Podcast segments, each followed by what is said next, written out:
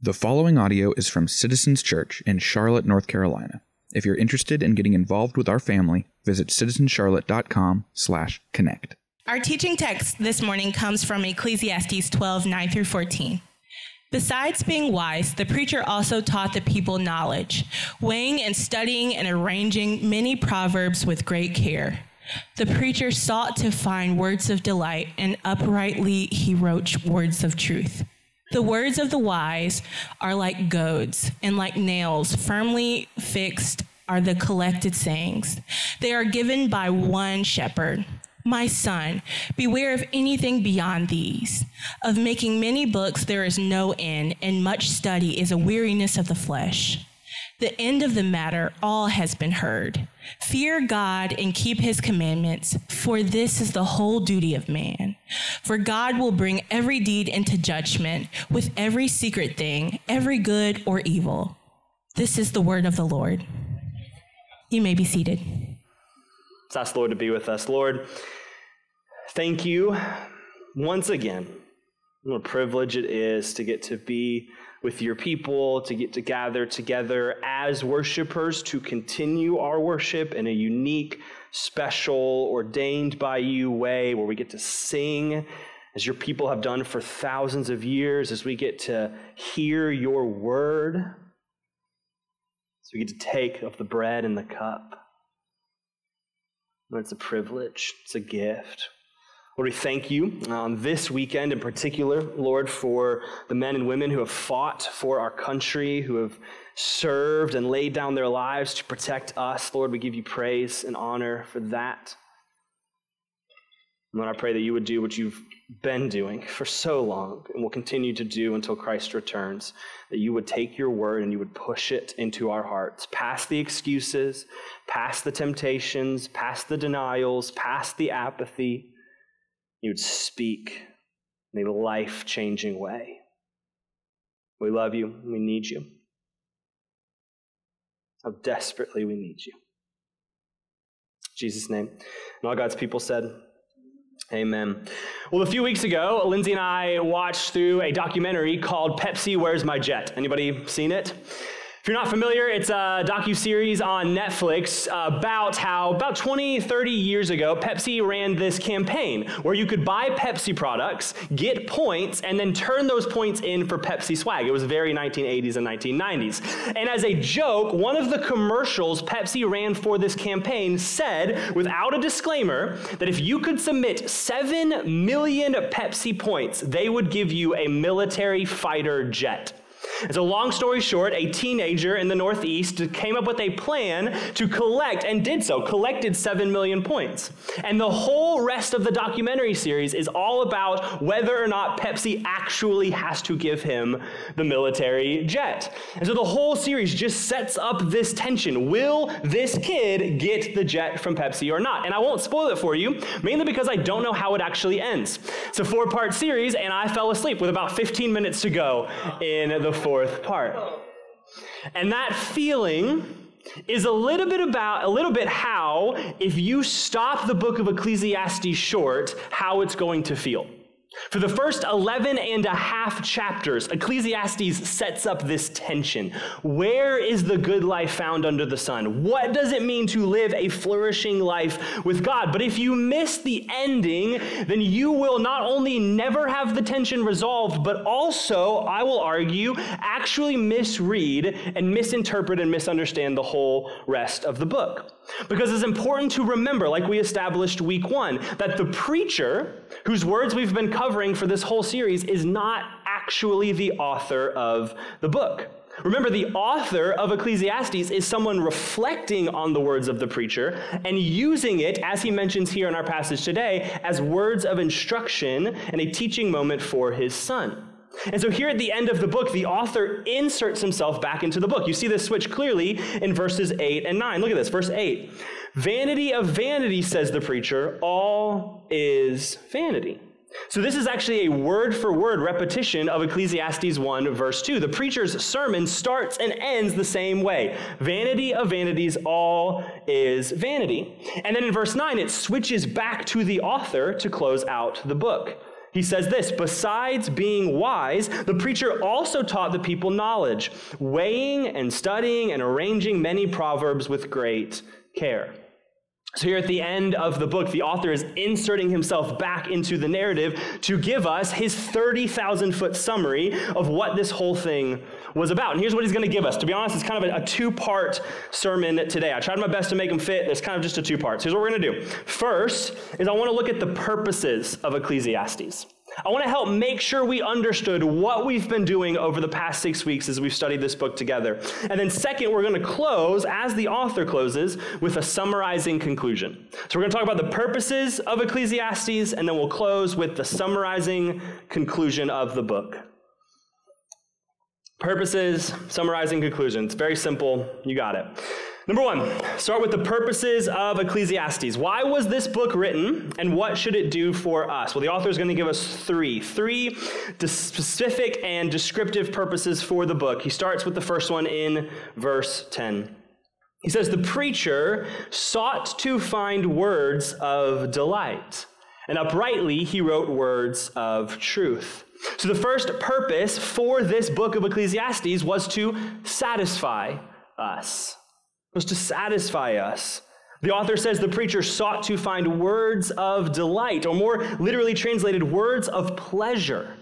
These words are good and pleasing and delightful. That's what this book, Ecclesiastes, is about, according to the author. It's here for our delight, for our satisfaction. In other words, these 12 chapters were meant to lead us into further joy. Which you might immediately think, what? like, are you serious? Like, I've been around for the last six weeks. I've read this book. Like, this does not immediately jump into joy for me. It's been more about evil and injustice and vanity and death, not satisfaction, delight, and joy. But that's what we've been trying to show over the past few weeks how Ecclesiastes lands us every time, if we have eyes to see it, back in joy. That underlying all of these painful words, and they are painful, more on that in a second, is a deeper invitation to joy that is truly joy. Christian joy. Joy, as we've defined it previously, is a pervasive sense of well being, infused with hope because of the goodness of God. That's been underneath this entire book. That's been underneath this entire series. A invitation back to a pervasive sense of well-being infused with hope because of the goodness of God. That despite our circumstances, despite the unfairness of the world, despite the vanity of life under the sun, that God is still good. And so we can still be a people of joy. And so, one of the gifts of this book is to lead us into that by helping us see life under the sun by itself cannot offer me what my heart craves true and lasting joy. And then it grounds us back in the reality of God, helps us see the beauty of what He's doing in our lives and in the world. But that wasn't without its pain points. And that's the second purpose. The second purpose of Ecclesiastes was not just to satisfy, but to sting. To sting. Look at verse 11 with me. The words of the wise are like goads. Now, in case you're not familiar with ancient agriculture, because I wasn't, let me show you what a goad is. I got a picture for us. So, a goad was a tool used in ancient agriculture, and it was often this long rod with at least one pointy, sharp edge, sometimes a hook like that as well. What farmers would use a goad for is that they, ha- as they had oxen plowing their crops, to make sure those oxen didn't stop short or go too far or turn left or turn right, to make sure they would plow in a straight line, farmers would poke them with this goad. And the goal was that this tool would induce enough pain to this foolish, stubborn animal to keep it going in the right direction. That's the whole purpose of a goad. And that's what the author says some of these words are meant to do. There are words in this book that make us and made us wince and grimace, that made us say ouch at times, that made us have hard, honest looks at the painful side of life under the sun. I've had a number of pastoral conversations with folks in our church over the past seven weeks who have shared some version of this experience as we've journeyed through the book of Ecclesiastes together. I've had a number of conversations where folks would say, man, this book is just, is hard. Like it's making me look at some things I don't want to look at. It's bringing some stuff up in my heart I'd rather not deal with. It's, it's making me look at some things that I just kind of want to ignore or not accept. And, and to be honest with you, this has been painful for me too. For those of you that know me well, you know one of the, the key sin struggles of my life is to want to be like God. Like one of the key struggles of my life is to want to think that I can organize and systemize and control my life to get the desired outputs that I want for myself. And so this book has been extremely convicting and challenging for me. Extremely painful at times to recognize, oh yeah, I am in fact not God. And I'm not in control. And that's hard to remember. God is God. I am not. He controls all things. And so the Holy Spirit's been using this book in my life as I hope He has for you, to poke and to prod and to sting to help make sure we're on the path towards Jesus. Because we as humans, shocker, can be sinful and stubborn, can we not? Like Jesus himself calls us sheep, right? I don't know if you know much about sheep, but sheep are kind of stupid. They get lost. They get themselves into all sorts of trouble. They run away. They know the shepherd is the one who protects them and feeds them. And they so often just kind of go about their own way. And Jesus says, That's what you are like, humans. So, part of the beauty and the gift of Ecclesiastes is to poke us and prod us so that it hurts a little bit so that we go, Oh, yeah, this is the flourishing way. This is life with God. So it satisfies us, it stings us, and then third, it stabilizes us. Stabilizes us. Verse 11 the, the words of the wise are like goads, and like nails firmly fixed are the collected sayings. You see, you live too long under the sun, things get to be a bit, uh, in the words of my toddler, wibbly wobbly, right? Like you just live long enough on the earth, there's something that's keenly disorienting about our experience of life under the sun. The world draws you ever so subtly to chase after the wrong thing, to, to miss God's presence in your life, to forget your true identity in Christ Jesus, to not be grounded in what he speaks and declares over you as your identity. And inevitably, if you start doing those things long enough, you kind of just a little bit veer off. Eventually, you start living in what is best described as unreality. You start viewing the world upside down and thinking it's actually right side up. You start thinking maybe the world is right and God is wrong. You know, maybe, maybe the Bible's sexual ethic actually is outdated. Or maybe, maybe God's wrong. Maybe the world actually does revolve around me. Maybe I, maybe I can find satisfaction on earth without God. Or maybe suffering is meaningless. Or maybe God is absent. Or maybe he is not good. Or, or maybe the purpose of life really is what the preacher says eat, drink, and be merry, for tomorrow we die. If we follow along this course long enough, there's something disorienting that makes us think right side upside down is actually right side up. And so the third purpose the author tells us is to stabilize us to turn us right side up again, to ground us back in what is actually true about God and the world around us. It's a brutally honest book that forces us to be in return brutally honest about life, about how it all works, and God who is at the center of it all. Satisfy, sting, stabilize. These words are a gift, but you have to notice they're not just a gift from the preacher.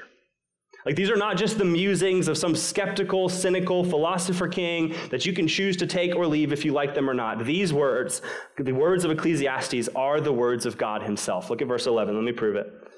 He says this They are given by one shepherd. See that?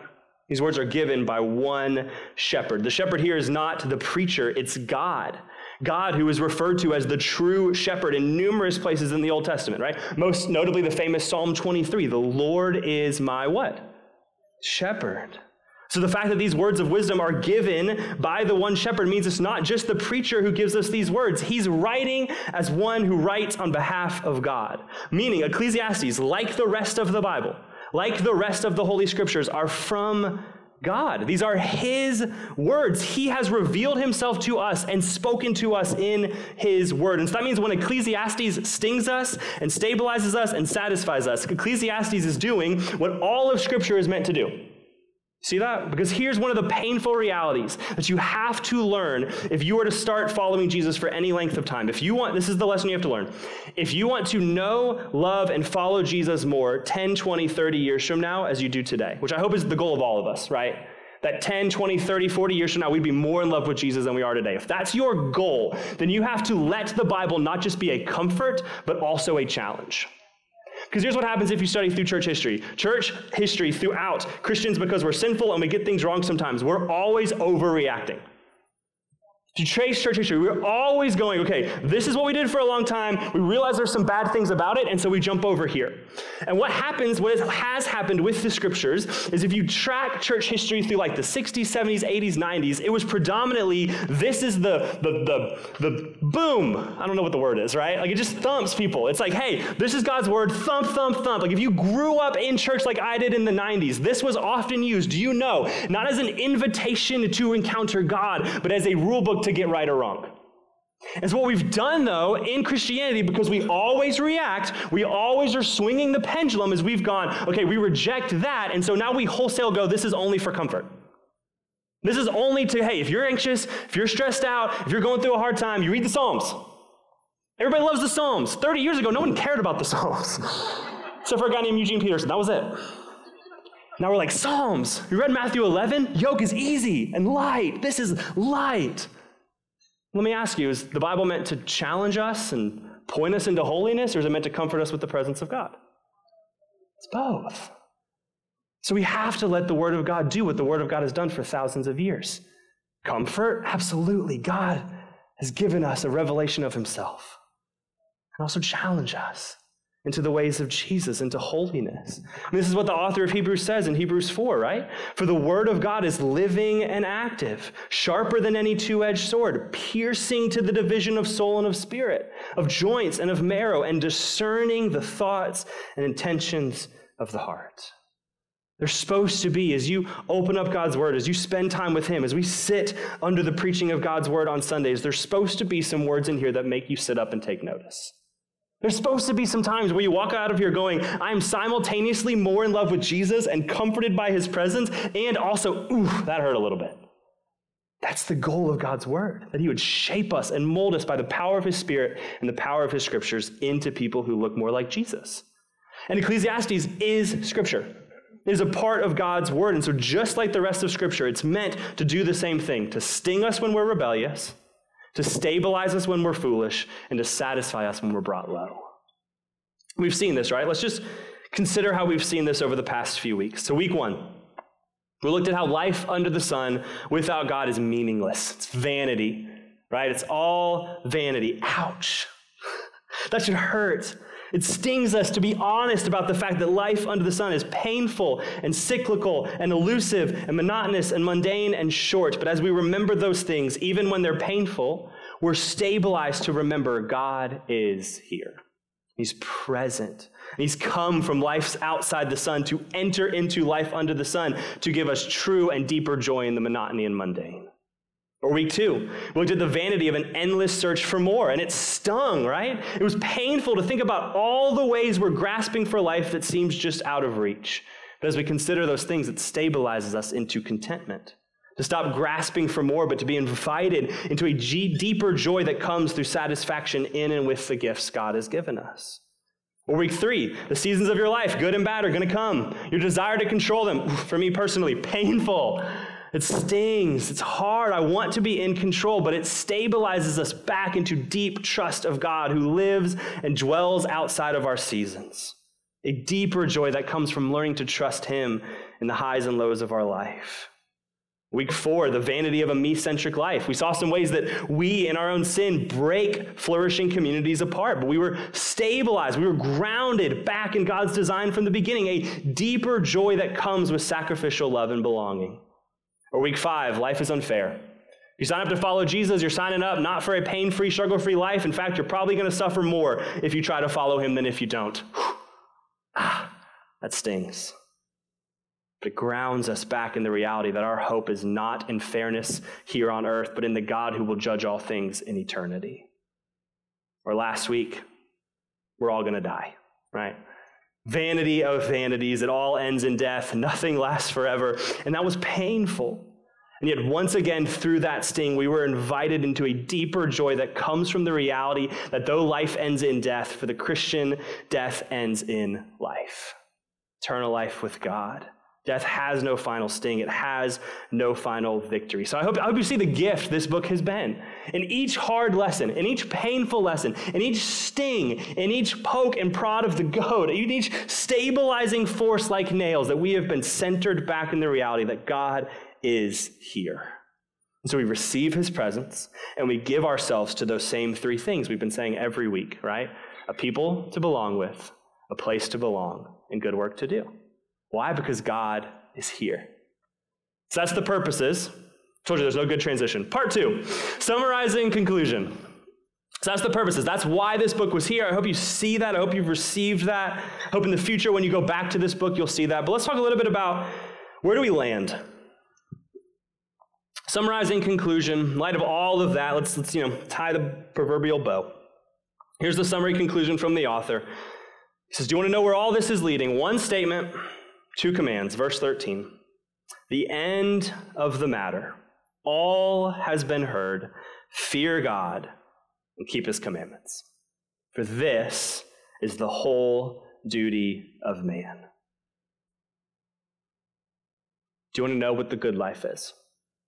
Do you want to know what it means to live well in the finite time God gives you? Do you want to know what a life of joy and flourishing with God looks like? Two things fear God, do what he says.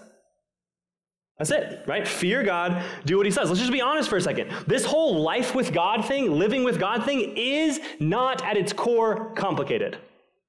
Like, there are parts of it that are hard and complicated. Like, there are parts of your life where you're going to need nuance and you're going to need wisdom. How do I step into this situation? How do I follow God in this? How do I nuance this response? Like, there are going to be parts that are tricky. Yes, absolutely, and amen. But the, at the core, it is not actually complicated. Do you want to live as a Christian? Do you want to live the good life with God? Do you want a robust, flourishing life with the creator of the universe and the lover of your soul? Fear God and do what he says. That's it. It's a distinct lack of amens in the room right now. That's it. We're going to close and pray, right? Fear God and do what he says. Abundantly simple, incredibly, incredibly difficult. Right? Fear God and do what he says. Okay. Whoa actually getting that into our lives? Like that's the battle of the christian life. More and more in my experience as a pastor i find myself having conversation after conversation with others and with myself that the disconnect is most often not knowing what to do. It's doing what you know to do or not doing what you know not to do. That's the battle of the christian life. Because here's why. We much prefer not fear and obedience but freedom and independence that's the tension of our souls. That the good life our sinful nature wants and our world preaches is not fear and obedience, it's freedom and independence. The ability to do what I want, when I want, where I want, with who I want, and then and therefore get the results I want. Freedom and independence. Don't tell me what to do. Don't hold me back. We've said this before. The law of our day is autonomy, right? Auto meaning self, nomos meaning law. We are all laws unto ourselves. I'm king, I'm in charge, I obey one person, me. My whims, my desires, my interpretations of reality, my beliefs, my goals, my feelings, my heart, what it wants, me, me, me, me. Total freedom, autonomy, and independence, that's the good life. And the, author of Ecclesiastes would say, no, it's a lie. That's not where the good life is found, which I know is a really difficult thing to even believe or desire or want to understand or want to agree with because we're modern day Americans right? I mean, it's at the core of who we are as a country. Declaration of Independence, right? Life, liberty, and what? The pursuit of happiness. What's at the core of who we are told to be as modern secular Westerners? Free and independent. The author of Ecclesiastes would say, No, you want the good life? It's fear and obedience. Fear the Lord do what he says. Now let's talk about this because I want to make sure we get this right, right? This is the core duty of man. Let's talk about what this means to fear God. Let's get this correct, okay? This fear, as theologian Sinclair Ferguson describes it, is what he would call a familial fear. A familial fear, a family fear. It's the fear that corresponds with the reverence, awe, and love a child has for the best of earthly fathers. In other words, it's not fear that makes us run from, it's fear that rather makes us run to. It's fear that learns to see God rightly and therefore have no choice but to see him and then be stopped in our tracks. That's what it means to fear the Lord, right? To fear the Lord is to be stunned by his presence. To fear the Lord is to be captured by just how awesome and big and mighty he is. To fear the Lord is to know that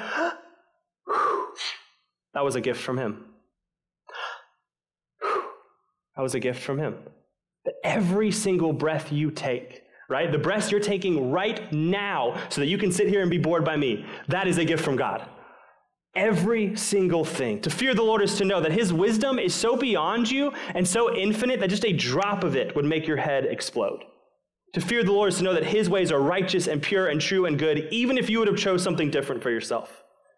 To fear the Lord is to desire with every waking moment you're given to please Him and to love Him and to be with Him. And that's what Ecclesiastes has been pointing us to all along that God is God, so fear Him. I mean, there's been two underlying currents with this whole book, right? The first one we've pushed hard in life is vanity, life under the sun is meaningless. How do we live in light of that? But there's been this other subcurrent happening in every single chapter. I wonder if you noticed it. Look at this with me. Chapter 2, verse 25. For apart from God, who can eat or who can have enjoyment? Or chapter 3, verse 14. I perceive that whatever God does endures forever. Nothing can be added to it, nor anything taken from it. God has done it so that people fear before him. Or chapter 5, verse 2. Be not rash with your mouth, nor let your heart be hasty to utter a word before God. Why? For God is in heaven, and you are on earth. Therefore, let your words be few. Or chapter 7, verse 13 and 14. Consider the work of God, who can make straight what he has made crooked. In the day of prosperity, be joyful, and in the day of adversity, consider God has made one as well as the other, so that man may not find out anything that will be after him. Chapter 9, verse 1. But all this I laid to heart, examining it all, how the righteous and the wise and their deeds are in the hand of God. Or one more, 11, 5. As you do not know the way the Spirit comes to the bones in the womb of a woman with child, you do not know the work of God who makes everything. Like, do you see the author's point? The end of all matters, the summary of the book. God is bigger than you, and He does what He wants, and He's present and active in your life. So fear and obey Him. It's the whole summary of this book. Do you see, the author says, how big the preacher told us God is? Do you see how in control of the world God is? Do you see how God does whatever He pleases? Do you see how God gives whatever He wants to give? And do you see how this bigness drives you to run away from vanity under the sun and towards life with Him? Like, how, how, do you stop striving for more? That was the question in week two. How do you stop striving for more? You fear the one who provides for those who seek Him. How do you relinquish your grasping for control over the future seasons of your life? You fear the one who stands outside of time and orders all things. How do you press on when life seems unfair? You fear the one who will right all wrongs and took the ultimate wrong on the cross in your place. How do you face death, vanity of vanities, and stop living for the temporal? You fear the one who will judge in eternity and who alone holds the power to grant eternal life. This is the whole duty of man. This is everything. Fear the Lord and do what he says. Why? Why? Verse 14. For God will bring every deed into judgment, with every secret thing, whether good or evil. Why do we fear the Lord and do what he says? Because God will bring every deed, even the secret ones, good or evil, into judgment. Here's, here's the picture. the day you were born, God hit record. And on the day you die, he'll hit stop, and then rewind, and then play. And each and every thought, each and every word, each and every action, even those you will take the secrets of to your grave, will be judged by him. I mean, just take a minute. I know it's a holiday weekend. Just take a minute and let that sit with all of the frightening reality it's meant to sit with. God will judge every single deed. Therefore, what's the implication of that? Well, I think there's two. The first is that this means every single deed matters more than you ever know. If God will judge every single deed, then that means every single deed you do matters more than you could ever know. This brings us all the way back to week one, right? If there is no God, if there is no life outside or after life under the sun, then we shout the loudest with the preacher, Yep, all is vanity. Eat, drink, and be merry, for tomorrow we die. But the author says, No, there is a God. This life is not all there is. There is a God in heaven who rules and reigns. There is a life to come. One day the dead will be raised, and every person who has ever lived will stand before God and he will judge. So, therefore, it's not that none of it matters, but rather that all of it matters. He will bring every deed into judgment, which means every single deed you do matters. those 10 minutes you spent to get on the floor and play with the toddler matter. That conversation you paused to have that, you paused your work to have with your coworker who was going through the difficult day matters. That friendship you went out of your way and spent time and energy to start and cultivate matters. That lawn you mowed and then mowed again two weeks later and then mowed again two weeks later matters. That meal you prepared for your family or your friends matters. That offhanded, sarcastic comment you made at someone else's expense matters. That text you knew you should have sent to encourage someone, but you withheld matters. That sex you initiated or withheld from your spouse matters. It all matters. The message of Ecclesiastes is not that nothing matters, but that everything does. What we did, how we did it, and why we did it will all have eternal significance. Every deed in the universe is subject to the final verdict of a righteous God who knows every secret. Therefore, the things we do and do not do today will all be seen in light of that final judgment. Every single deed you do or do not do to love the people and place and work God has given you matters, which means it's desperately important to give ourselves fully to what we have received from God. But, and here's the second implication it is also desperately important to make sure that we will be justified on the day of judgment. See that? He will judge every deed, which means every deed we do matters, and it's vitally, crucially, of eternal significance, the most important thing you will ever understand that you will be justified on the day where judgment comes. If God will look at every deed and declare righteous and unrighteous, then there is nothing more important than to make sure He will declare over you and over me righteous and worthy of the kingdom of God. Nothing more important. And the Bible is clear over and over and over again. The only way to be sure God will declare over us righteous and welcome in his kingdom is to entrust our lives to Christ Jesus. It's the only way. If you stand before God as you face eternity under your own merit, banking on you being good enough or doing good enough, you will fail 100% of the time, every time. I don't, good, I don't care how good you are at tests, okay? I'm very good at tests. You will not pass that test. James 2 says if you break one little inkling of God's law, it's like you're guilty of breaking all of it. You will fail. I will fail. No exceptions. And so, what is our hope? That there is one who was truly righteous Jesus, the Son of God. That God has made a way for us through faith in Him to be welcomed into eternity with God, so that on that day of judgment, where He will judge every deed, even the ones in secret, all who trust in Christ, the scriptures promise, will pass the test. Not because we're awesome, not because we did enough good deeds, not because we made this life truly count, not because we're worthy of God's kingdom or worthy of being justified, but because Jesus stood in our place. That's the good news of the gospel. Ecclesiastes, like all of Scripture, points us back to Jesus.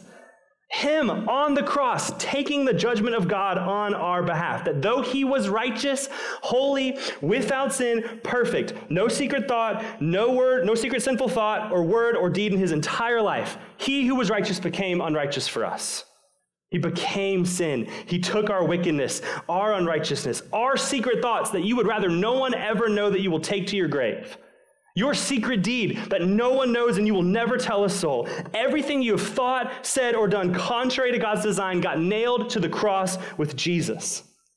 He became sin. He took our sin. He bore the full punishment and judgment of God so that if we believe in Him and trust in Him and surrender our lives to Him, fear Him with that familial fear of reverence and awe, God will declare over us on that day, not guilty and unrighteous, not even guilty but forgiven, not guilty. That's the good news of the gospel. That God would not look at us and go, all right, like you messed some stuff up, but because of Jesus, like I guess you get a passing chance. That he actually looks at us, clothed, as the, as the scriptures say, clothed in the righteousness of Jesus. He doesn't declare over us, yeah, good enough, or yes, guilty, but forgiven. That he actually speaks over us what has always been true of Jesus righteous, welcome, clean, holy, pure, new. That's the good news. So when Ecclesiastes says, hey, fear God, do what he says. Why? Because every deed will come into judgment. It means, first and foremost, we have to trust and surrender our lives to the one who gives us the righteous verdict. And then out of that saving trust and fear, what do we do? We do what he says. We obey him. We trust him not just for our salvation and our eternal destiny, but we trust him enough to receive what he has given us as the good life from him. That he is present with us, that God is here, that he stands over our lives, that he's working, that he goes before us, he comes alongside of us, he is in us, he comes behind us. And so we don't resign ourselves to vanity or to life under the sun. We don't give in to cynicism or naivety or autonomy. We do not rebel against how mundane life is because God is here with us and it all matters matters. He is in the mundane, He's present. And so this is your whole duty. Fear God and do what He says. Here's how I want to close. I want to close. Uh, growing up in church, we used to sing this hymn. Um, I don't know if, if, you're familiar with it or what your church background is, but I thought it'd be fitting to kind of read this over us. And what the, the chorus says it's very simply, it repeats it time and time again, like old hymns do. It says, Trust and obey, for there's no other way to be happy in Jesus but to trust and obey. And I want to make sure, uh, just a minute, I'm going to read this over us as a prayer, but I want to make sure you understand what that to be happy in Jesus means. It doesn't mean, therefore, everything's going to be awesome. It doesn't mean, therefore, you're going to be nothing but smiles for the rest of your life. It means that you have an invitation in the trust and obedience to Jesus for this pervasive sense of well being infused with hope because of the goodness of God. And that's what Ecclesiastes has been driving us to. And he says, here's the summation. If you want the good life with God, here's the good life fear God and do what he says because God is present and Christ will return. So, what I want to do is, if you want to close your eyes, if you want to open your hands and, kind of this practice that we have of a posture of receptivity, I just want to read this hymn over us and then lead us into prayer and response. I just want you to let these words sit as you ponder and contemplate the lessons of the past six weeks, as you contemplate how they've satisfied you, stung you, stabilized you. You contemplate the goodness of God and the invitation to fear Him, to trust Him. Says this When we walk with the Lord in the light of his word, what a glory he sheds on our way. While we do his good will, he abides with us still, with all who will trust and obey. Trust and obey, for there's no other way to be happy in Jesus but to trust and obey. Not a shadow can rise, not a cloud in the skies, but his smile quickly drives it away. Not a doubt, nor a fear, not a sigh, nor a tear can abide while we trust and obey. Trust and obey. For there's no other way to be happy in Jesus but to trust and obey. Then in fellowship sweet, we will sit at his feet, or will walk by his side in the way. And what he says we will do, where he sends we will go. Never doubt, only trust and obey. Trust and obey, for there's no other way to live the good life with Jesus but to trust and obey. And in that famous bridge, maybe you've heard it, tis so sweet to trust in Jesus, just to take him at his word just to rest upon his promise, just to know, thus saith the Lord. Jesus, Jesus, how I trust him and how I've proved him over and over. Jesus, Jesus, precious Jesus. Oh, for grace to trust him more. Let's pray. Lord, we ask in prayer the words of the hymn. We recognize that it is sweet to trust in Jesus. It is sweet to take you at your word, to rest upon the promise that every promise of you finds their yes and amen in Christ. So, Lord, we acknowledge brutal honesty and pain. Life under the sun without you is vanity. It's meaningless and it's painful and it feels unfair and it hurts and it ends. It feels like all too quickly. So, we just acknowledge that? We don't shy away from it, but we also acknowledge your presence. That you are here with us, that you have not left us in the vanity. You have not left us in the rebellion. You have not left us in the sin. You've come from outside the sun to enter into the vanity. You died,